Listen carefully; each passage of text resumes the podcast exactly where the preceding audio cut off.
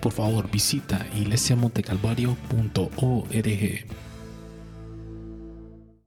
Bien, hermanos, hoy vamos a, a compartir la preciosa palabra del Señor. Eh, lamento decirles que yo no les voy a predicar a ustedes, yo me voy a predicar a mí mismo. ¿Sabe por qué? Porque mis pecados, mis pecados fueron los que llevaron a Jesucristo a la cruz del Calvario. Así que abra su Biblia en San Mateo, capítulo 27.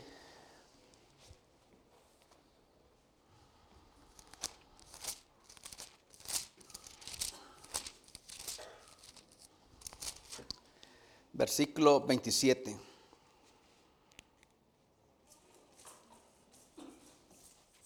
Del 27 hasta el 31.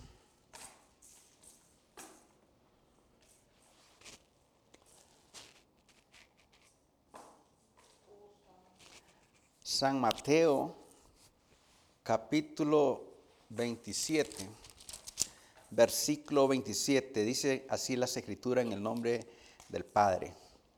Entonces los soldados del gobernador llevaron a Jesús al pretorio y reunieron alrededor de él a toda la compañía. Y desnudándole, le echaron encima un manto de escarlata y pusieron sobre su cabeza una corona tejida de espinas y una caña en su mano derecha. E hincando la rodilla delante de él, le escarnecían diciendo, salve, rey de los judíos. Y escupiéndole, tomaban la caña y le golpeaban en la cabeza. Después de haberle escarnecido, le, quitaron el manto, le pusieron sus vestidos y lo llevaron para crucificarle. Padre, hemos leído estos versículos de tu palabra, en donde se nos relata que los que llevaron al pretorio a Jesucristo fueron los soldados, Señor. Pero lo que llevó verdaderamente a Jesucristo, nuestro Señor y Salvador, al pretorio fueron nuestros pecados, mis pecados.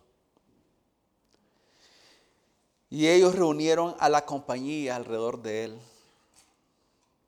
Sí, Señor, mis pecados fueron los que te rodearon, Señor, en ese, en ese pretorio. Mis pecados fueron los que te desnudaron, Señor. Mis pecados hicieron que te pusieran un manto encima, Señor. Mis pecados fueron los que te pusieron en tu cabeza una corona tejida de espinas, Señor. Mis pecados fueron aquellos que te golpearon con aquella caña, Señor. Mis pecados hicieron que te escarnecieran, Señor. Y te dijeran y se burlaran, salve rey de los judíos. Mis pecados fueron los que te escupieron, oh Dios, en las caras, Señor. Fuiste escarnecidos por mis pecados y luego mis pecados te quitaron, te quitaron, te quitaron el manto que te cubría, Señor. Y fueron mis pecados, Señor, los que te llevaron a crucificarte, oh Dios. Dios mío, en esta tarde, Señor,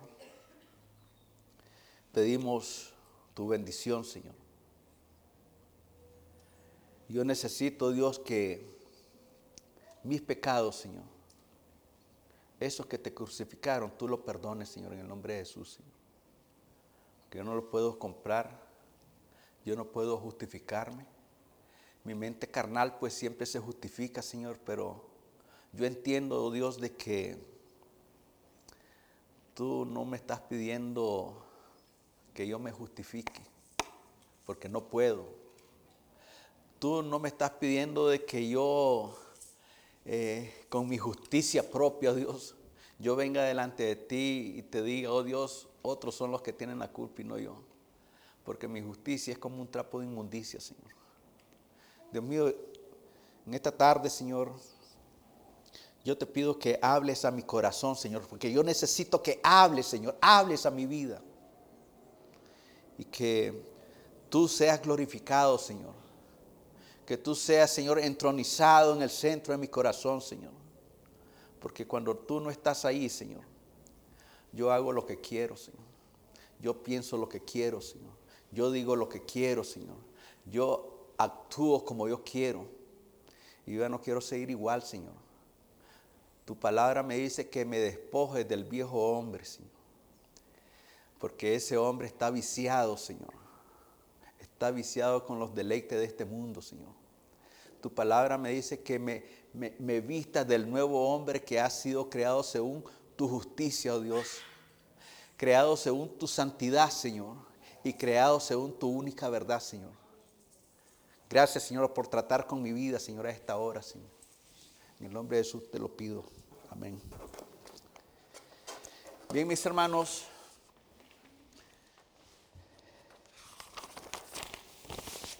En estos versículos que leímos, nosotros podemos ver qué es lo que hicieron los soldados. ¿Qué hicieron los soldados? Primeramente yo me doy cuenta que fueron ellos los que llevaron al Señor al pretorio. Me doy cuenta que llevaron al, a, a nuestro Señor Jesucristo, lo llevaron al lugar de la ejecución.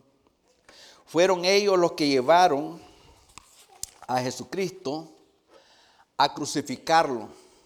Fueron ellos los que repartieron entre sí la ropa que él tenía puesta en, ese momento. Fueron ellos los que pusieron un título allá en la cabecera de la cruz que decía eh, Jesús Nazareno, rey de los judíos. Fueron ellos los que crucificaron también juntamente con Jesucristo a dos ladrones más, uno a su derecha y el otro a la izquierda me doy cuenta que esos hombres me representan a mí allí crucificándolo con Jesucristo. Yo era ese ladrón, era ese pecador, era ese escarnecedor que fue muerto con Jesucristo en la cruz del Calvario. Yo me doy cuenta, hermano, que ellos fueron los únicos que se burlaron de Jesucristo. Y cuando yo no estoy haciendo su voluntad, me sigo burlando de Jesucristo. Cuando yo sigo eh, la corriente de este mundo, y pensando como los demás, yo estoy burlándome de Jesucristo. Y si nosotros seguimos la historia, nos vamos a dar cuenta de todo lo que pasó en, esa, en ese día de crucifixión. ¿Sabe qué cosa más hicieron los soldados romanos? Ellos se aseguraron de que Jesucristo estaba muerto cuando eh, le quebraron las piernas a los otros dos hombres para que murieran rápido. Ellos se aseguraron de que estaba muerto, le ensartaron una lanza aquí en el costado, hermano. Cada vez que pecamos nosotros, hermano, es una lanza la que le ensartamos a Jesucristo en su costado. Pero, ¿qué dice toda esa historia acerca de nosotros? Yo creo que deberíamos pensar qué es lo que nos dice o nos enseña o sea, cómo nosotros eh, estamos delante de Él. Para algunos, pudiera ser de que estemos tan cerca del Señor, pero a la misma vez lejos de Él. Esa es una situación terrible. Estar cerca de Dios y a la misma vez alejado de Él. La queja de nuestro Señor Jesucristo, o más bien la queja de Dios Padre, es un lamento muy profundo. Cuando Él dice, mi pueblo de labios me honran, pero su corazón está lejos de mí. Cuando yo leo eso, yo me doy cuenta que esa es la descripción mía, que yo con mis labios estoy honrando al, Dios del cielo, pero mi corazón está alejado de Él. Esa es una condición triste. Los soldados romanos eran hombres endurecidos, hermano. ¿Sabe por qué? Porque ellos no conocían a Dios. Y las escrituras me hablan de tres clases de hombres. Está el hombre natural. El hombre natural es aquel que no conoce a Dios. y le hablan de Dios y no quiere nada con Dios porque no lo conoce. Entonces, para mí es normal que este hombre rechace a Dios porque no lo conoce.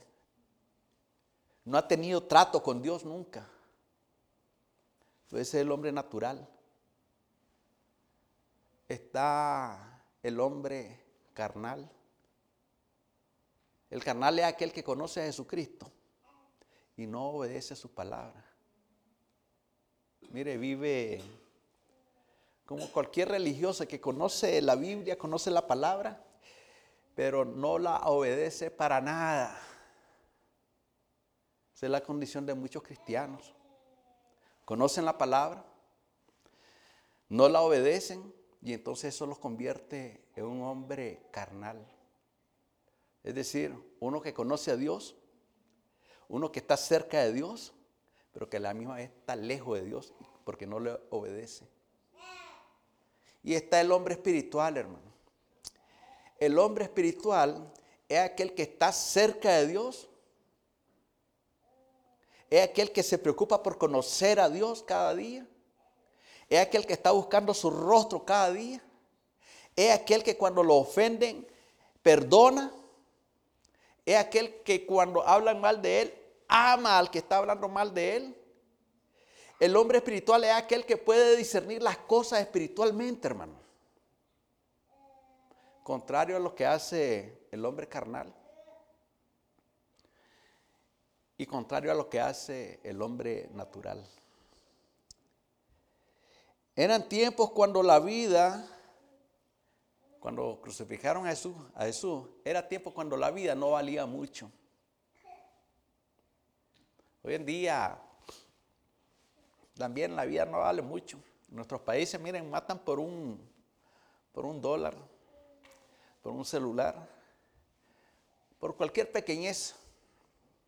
Matan a la gente, no vale mucho. ¿Cuál sería el promedio de vida de un soldado romano? Eran hombres que tenían que estar en guerra. Eran hombres que tenían que sofocar rebeliones, eh, además de las causas naturales por las cuales ellos morían. Eh, morían en muerte en, campos de batalla. algunas veces tenían que eh, enfrentarse a los presos. Y de una y otra manera, pues ellos también sufrían. Pero nosotros no podíamos esperar que estos hombres que morían de esa manera crucificaran a Jesucristo. Yo, no entiendo esa situación, yo no entiendo por qué no actuaron con delicadeza con el Señor. ¿Sabe por qué? Porque no conocían a Dios. No sabían que estaban eh, enfrente del don de la vida. Mire que, como dice la escritura, la luz vino a los hombres, pero los hombres rechazaron la luz de Dios ¿Sabe por qué la rechazaron? Porque amaron más las tinieblas porque sus obras eran malas. Entonces eso lo aleja a, cualquiera de Dios. Estos hombres mataron a Jesucristo, los soldados. Como soldados estaban cumpliendo orden, hermano.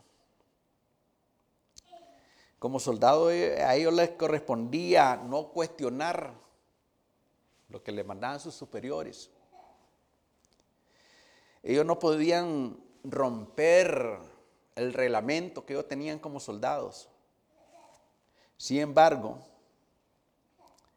eh, todos los casos tenían que pasar por sus manos, aunque a ellos no les gustara.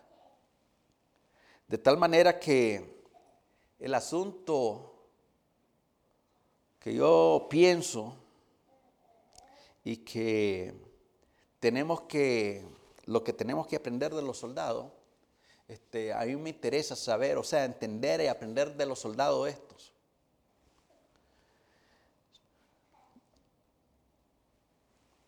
Hay ejemplos que podemos obtener de esos hombres malvados. Primeramente, yo entiendo de que la Biblia, al relatar en estos cinco versículos, hablando de los soldados, cada verbo, cada verbo que está aquí, eh, tienen como sujeto a los soldados. Llevaron a Jesús al pretorio. ¿Quiénes llevaron a Jesús al pretorio? Los soldados. Y reunieron alrededor de él a toda la compañía. ¿Quiénes reunieron alrededor de, él toda la compañía? Los soldados. Y desnudándole, ¿quiénes le desnudaron? Los soldados le echaron encima un manto de escarlata. ¿Quiénes le eh, echaron encima un manto de escarlata? Los soldados. Pusieron sobre su cabeza una corona de espina. ¿Quiénes pusieron sobre su cabeza una corona de espina? Los soldados. Y una caña en su mano derecha. ¿Quiénes pusieron una caña en su mano derecha? Los soldados. E hincando la rodilla delante de él le escarnecían. ¿Quiénes hincaron la rodilla delante del Señor? Los soldados. ¿Quiénes le escarnecían? Los soldados. ¿Quiénes dijeron, salve rey de los judíos? Los soldados. ¿Quiénes le escupieron? Los soldados. ¿Quiénes tomaron la caña y le golpearon en la cabeza? Los soldados. Después de haberle escarnecido, ¿quiénes le escarnecieron? Los soldados. ¿Quiénes le quitaron el manto? Los soldados. ¿Quiénes le pusieron sus vestiduras? Los soldados. ¿Quiénes le llevaron a crucificar? Los soldados. ¿Se da cuenta que todos esos verbos tienen como sujeto los soldados? Entonces, ¿qué podemos aprender nosotros? Yo me levanté hoy en la mañana con el propósito de leer las escrituras, eh, ver qué Dios tenía para mí. Una de las cosas que tengo algunas veces cuando estoy leyendo las escrituras es que a veces tengo un lápiz a la mano y un papel y resulta que cuando empiezo a escribir cosas que vienen a la cabeza, al rato las miro y digo, no, no me gusta eso. Y sigo leyendo y vienen más ideas, la escribo. No, con esto se van a ofender otros. Yo no voy a estar con eso. Entonces, eh, en la computadora yo puedo abrir una página ahí, puedo comenzar a escribir. Y lo que escribo ahí yo no lo puedo, digamos, agarrar así como el papel y tirarlo. Lo puedo borrar, pero ahí he dejado que, que se quede. Entonces, una de las cosas que yo aprendo de estos soldados que llevaron a Jesús, que hicieron todas estas cosas, que le llevaron, que lo reunieron, que lo desnudaron, que lo echaron, que lo pusieron, que lo que se hincaron, que le escupieron, que le escarnecieron, que le quitaron, que le pusieron, que lo llevaron. Yo aprendo primeramente cuatro advertencias de Dios para mi vida. Primeramente me está hablando del peligro de la ceguera espiritual. ¿Por qué hablamos de la ceguera espiritual? ¿Sabe por qué? Porque los soldados no vieron nada especial en Jesucristo. ¿Qué está mirando usted en Jesucristo? Si usted me dice que nada, eso es ceguera espiritual, hermano. Eso es ceguera espiritual. Y mire que los soldados no vieron nada especial en Jesucristo, no porque no vieran que Él era especial, por supuesto que ellos sabían que era especial, era el Hijo de Dios. Pero su propia ceguera espiritual le impedía que lo miraran en su totalidad. Ellos miraban a un hombre que era llamado el Hijo de Dios. Por naturaleza, todos nosotros somos ciegos espirituales, hermano. Por lo menos a mí no me ha salido nadie diciendo, miren, de que yo nací tengo abiertos los ojos espirituales. Aunque haya nacido en un hogar cristiano, aunque haya nacido en un hogar cristiano, esta persona tiene que haber confesado con su boca a Jesucristo que Él es el Señor y creer en su corazón de que Dios lo levantó de los muertos. Y entonces todos nacemos con esa ceguera espiritual. Y no es asunto de, mirar las cosas en lo natural, o sea, que apagaron las luces, entonces no vemos nada, no, estamos hablando de ceguera espiritual. Cuando nosotros padecemos de ceguera espiritual, eso es lo que vemos. Nada y vemos solamente tinieblas por todas partes.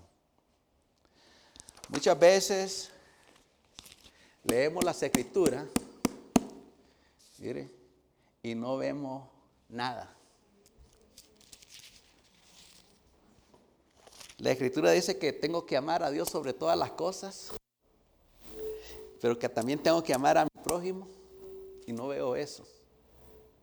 Mi escritura dice que si 70 eh, veces 7 alguien peca contra mí, yo tengo que perdonar 70 veces 7. Leo eso y estoy ciego espiritual porque no quiero obedecer. Recuerda que yo estoy explicando para mí, no es para usted. ¿Qué debo de hacer entonces cuando yo estoy en esa condición? ¿Qué, qué, qué, eh, ¿Dónde está el problema? ¿El problema estará en la Biblia o estará en mí? Cuando yo leo las escrituras y no veo nada y no siento nada, ¿a dónde está el problema? ¿En las escrituras o en mí?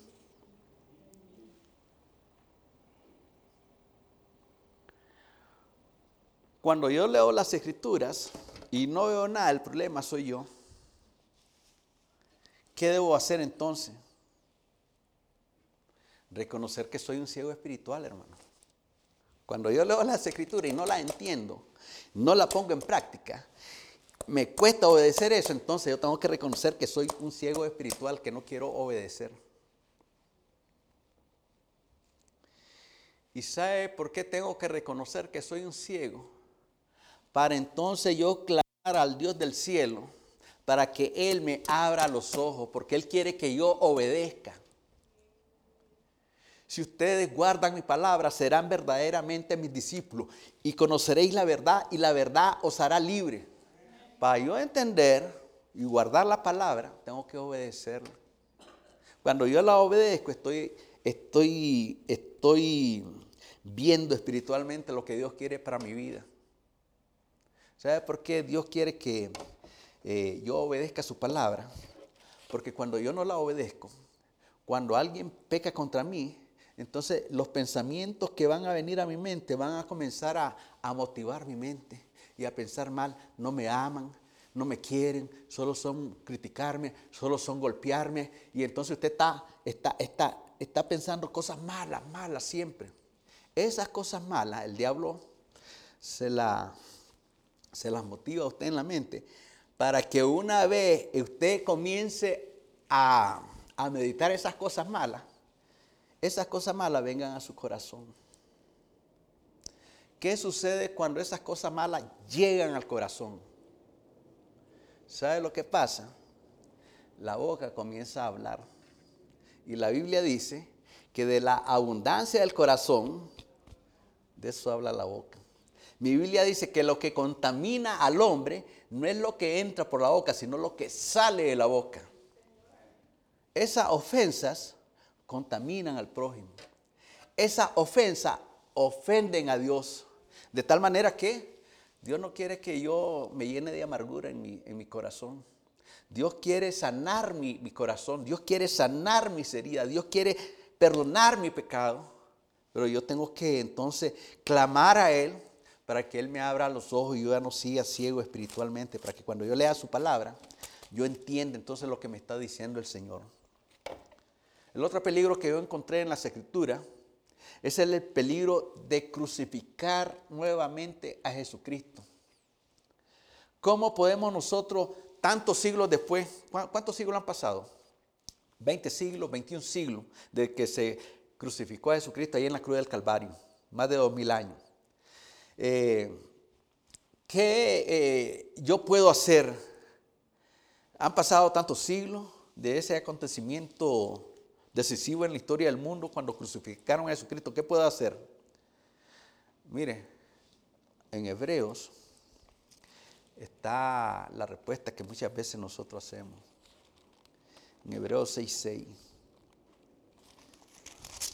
la, la, la última parte. Crucificando de nuevo para sí mismo al Hijo de Dios y exponiéndolo al vituperio.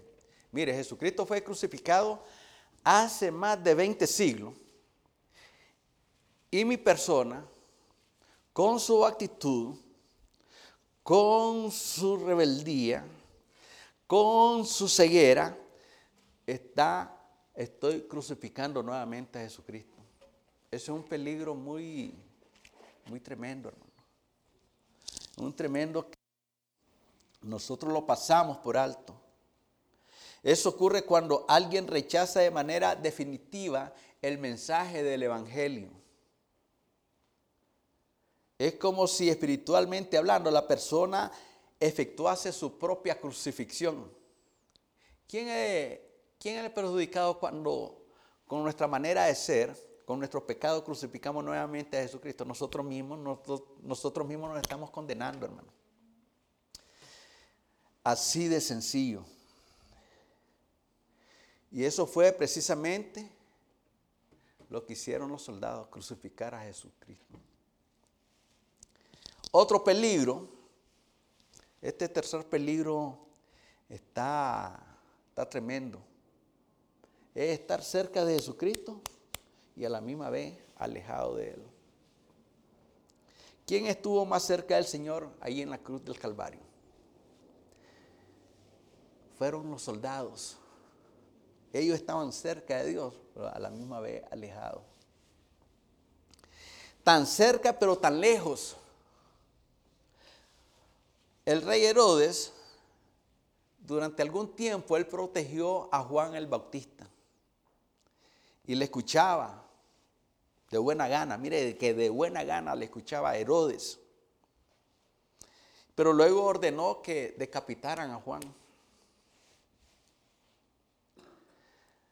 Judas Escariote, todo el tiempo desde que Jesucristo lo llamó, estuvo cerca, cerca, cerca de Jesucristo, pero a la misma vez estaba lejos de él. Durante tres años este hombre estuvo con los doce apóstoles, pero todo ese tiempo estuvo lejos de Dios. Y, y al final pues salió a luz su amor al dinero, y fue a su propio lugar. Eso ya lo leímos ahí en el capítulo 27 de, San Mateo. El rey Agripa le dijo a Pablo, Pablo, Pablo, espérate, espérate, por poco me persuade de ser cristiano. Mire, este hombre estuvo cerca de, de, de Dios y a la misma vez lejos de él. ¿De qué nos sirve estar cerca del reino de Dios si al final no vamos a entrar en él?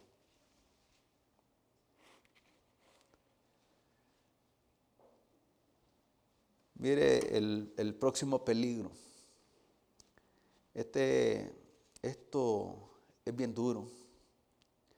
El peligro de la indiferencia espiritual. Usted se puede imaginar Jesucristo, el Hijo de Dios, efectuando el, acto más trascendental de toda la historia. Estar muriendo ahí precisamente para salvar la humanidad. Y, y, mire, y ahí estar personas que estaban a pasos cerca de Él había un puñado de soldados que estaba cerca de él. Jesucristo estaba allí muriendo. Y sin embargo, estos hombres ciegos delante de él,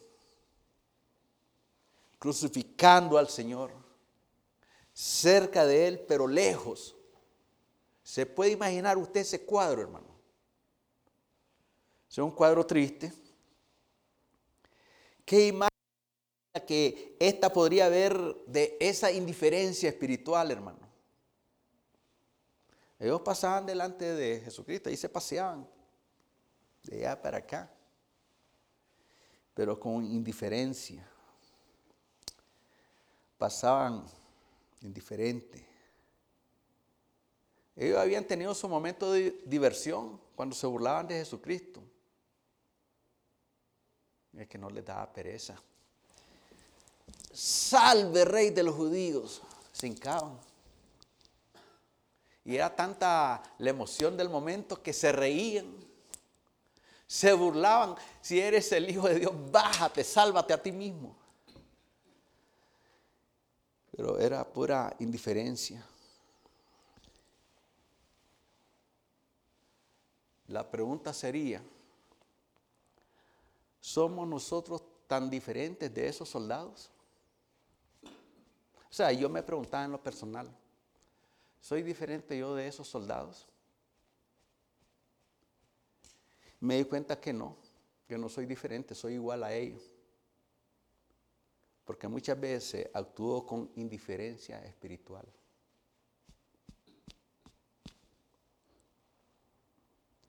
¿Se puede comprender que la gente reaccione ante el Señor con amor o con odio? Sí se puede que el hombre natural actúe con odio contra el Señor. Se entiende que una persona pueda actuar con amor hacia el Señor. Se entiende eso. Pero con indiferencia. Estamos hablando del hombre natural. Pero con indiferencia se puede entender al hombre. El hombre carnal, usted lo puede, puede entender esa indiferencia hacia Dios. ¿O lo hace diferente de los soldados? Igual lo hace, igual. Usted, ¿qué, qué, dice usted de su vida? Más bien, ¿qué digo yo de mi vida? ¿Qué pienso yo de la conversación que tengo? ¿Qué acerca de mi actitud hacia Jesús de Nazaret? ¿Estoy pasando delante de Él? ¿Me estoy paseando? ¿Me estoy burlando? Estoy tan cerca de Él y a la misma vez lejos. Pero ¿hasta qué punto somos nosotros mejores que esos soldados? Cuando leemos la historia de la crucifixión de nuestro Señor Jesucristo, es fácil, fácil, mire, criticar a esos soldados. El imperio romano llevó a la cruz a Jesucristo. Pero ay de aquellos que tocaron un solo pelo de la barba de Jesucristo. Al infierno se van y los condenamos. Nosotros, por supuesto, no les podemos quitar la importancia de lo que ellos hicieron en contra de Jesucristo. O sea, eso, eso que ellos hicieron, ellos fueron culpables, por supuesto. No podemos quitar eso. Pero mire, ellos fueron los que maltrataron al Señor por su indiferencia. Se burlaron de él por su indiferencia. Lo torturaron a él por su indiferencia. Se, eh, eh, de, manera física y psicológica lo torturaron y eso lo hicieron por indiferencia. Lo trataron de la manera más blasfema y cruel por su indiferencia. Y, y, entonces la pregunta sigue siendo igual, ¿hasta qué punto soy yo mejor que ellos?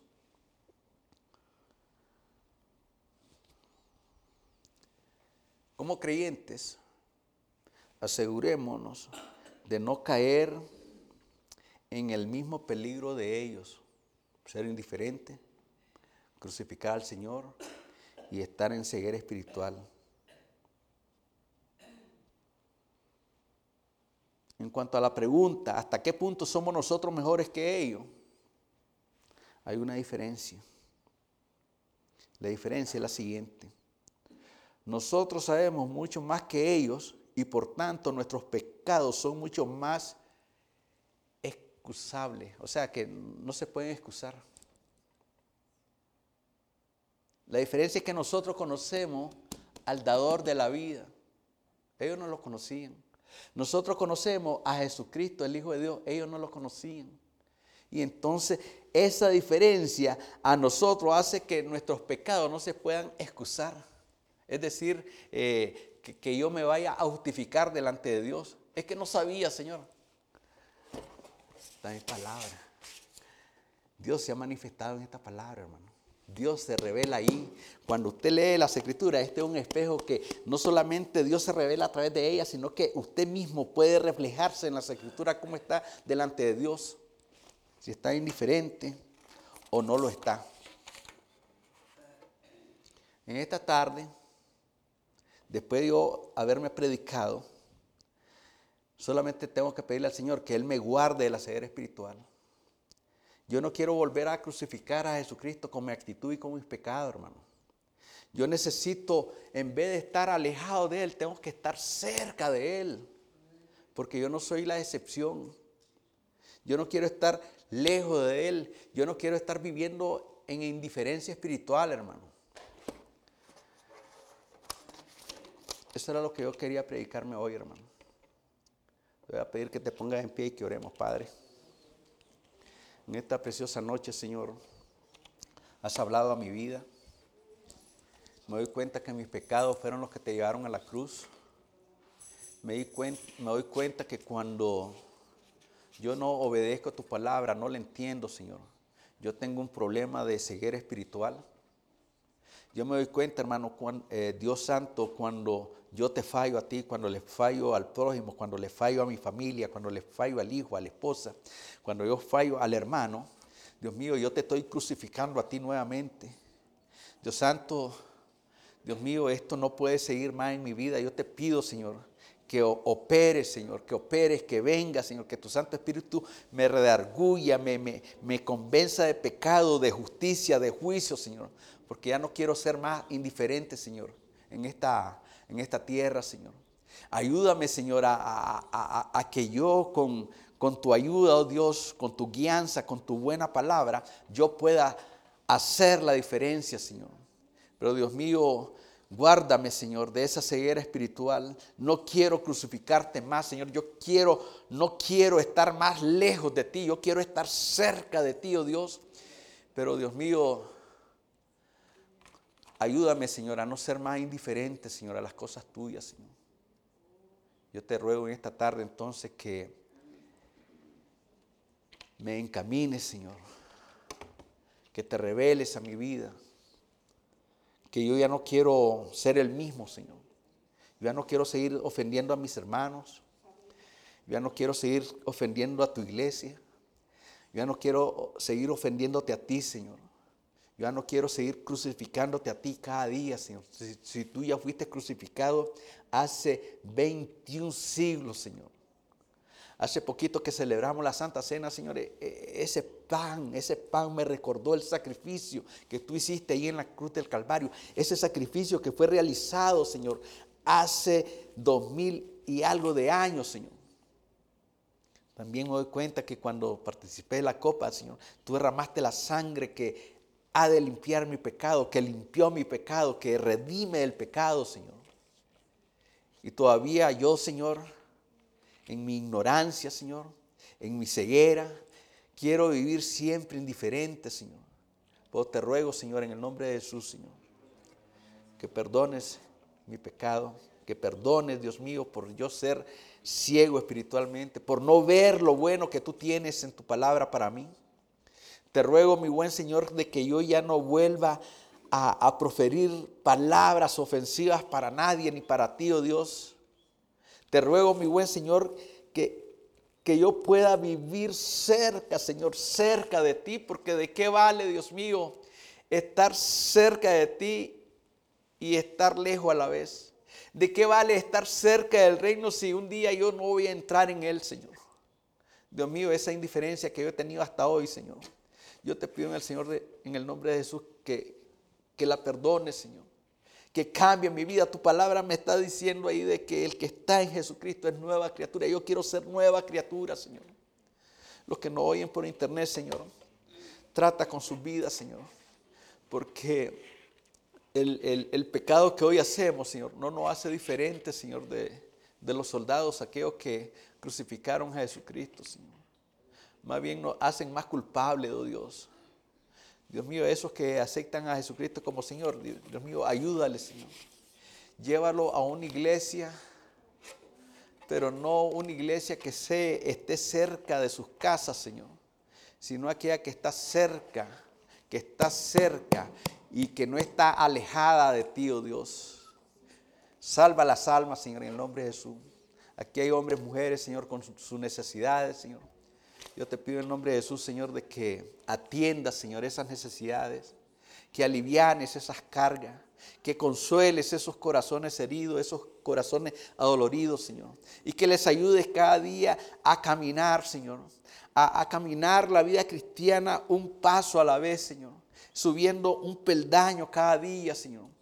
Pero te rogamos, Señor, en el nombre de Jesús, de que en la necesidad que tenemos como hombres y mujeres, Señor, Hay necesidades profundas, Señor, en que necesitamos ser llenados por tu misma presencia, Señor. Necesitamos que tú llenes nuestra alma, Señor, nuestra vida, nuestro ser, Señor. Necesitamos cada día de tu amor, Señor, de tu guianza, de la guianza del Espíritu Santo, de esa llenura, Señor, que es la que puede cambiar, Señor, puede cambiar al hombre. Tu palabra dice que tú eres el que cambias el corazón del hombre, Señor. Que nosotros no podemos cambiar para nada, Señor. Tú nos dices que nos despojemos de ese hombre viejo, pero no hemos podido, Señor. Solamente tú puedes ayudarnos a despojarnos de ese hombre viejo que está viciado, Señor, por las cosas de este mundo, Señor. Y que nos podamos vestir de ese hombre nuevo, Señor, que ha sido creado según tu justicia, tu santidad y tu verdad, Señor. Bendice a las almas que vinieron esta, en esta tarde, Señor. Gracias, Señor, por tratar con sus vidas. La ponemos en tus manos, Señor. Bendice sus trabajos, Señor, sus vidas espirituales, sus familias. Que podamos, Dios mío, caminar en esa, en esa senda, Señor, esa senda de santidad que tú ya has marcado, Señor. No permita, Señor, que nos desviemos ni a derecha ni a izquierda, Dios, sino que nos mantengamos viendo al autor y consumador de la fe, a nuestro Señor Jesucristo, Señor. Gracias, Señor, por tener misericordia de nosotros. Gracias Señor por tener ese cuidado y ese amor para nuestras vidas. Gracias Señor por amarnos eternamente. Y solamente te pedimos entonces que queremos estar cerca de ti. Tu palabra dice que cuando nosotros estamos en ti, cuando nosotros estamos en tu mano, cuando nosotros estamos tan cerca de ti, nada ni nadie nos podrá arrebatar. Y tu palabra preciosa nos dice que fuera de ti nada podemos hacer, Señor. Gracias, Señor, por ser tan claro con nosotros, por ser tan directo con nosotros, que ya no podemos decir, Señor, no entiendo lo que me estás diciendo. Perfectamente sabemos lo que tú nos estás diciendo. Perfectamente entendemos lo que nos estás pidiendo, Señor. Perfectamente entendemos, Dios, cuál es esa buena voluntad agradable y perfecta, Señor, que tú quieres para nuestras vidas. Bendice entonces las vidas. Bendice a cada hombre, cada mujer. Y que tú sigas, Dios mío, llevando a cabo esa obra que, que empezaste, Señor, desde el momento que nosotros nos convertimos a ti, Señor. Gracias por encontrarnos. Gracias, Señor, por esa misericordia que son nuevas cada mañana, oh Dios. En el nombre de Jesús, Señor, oramos. Amén.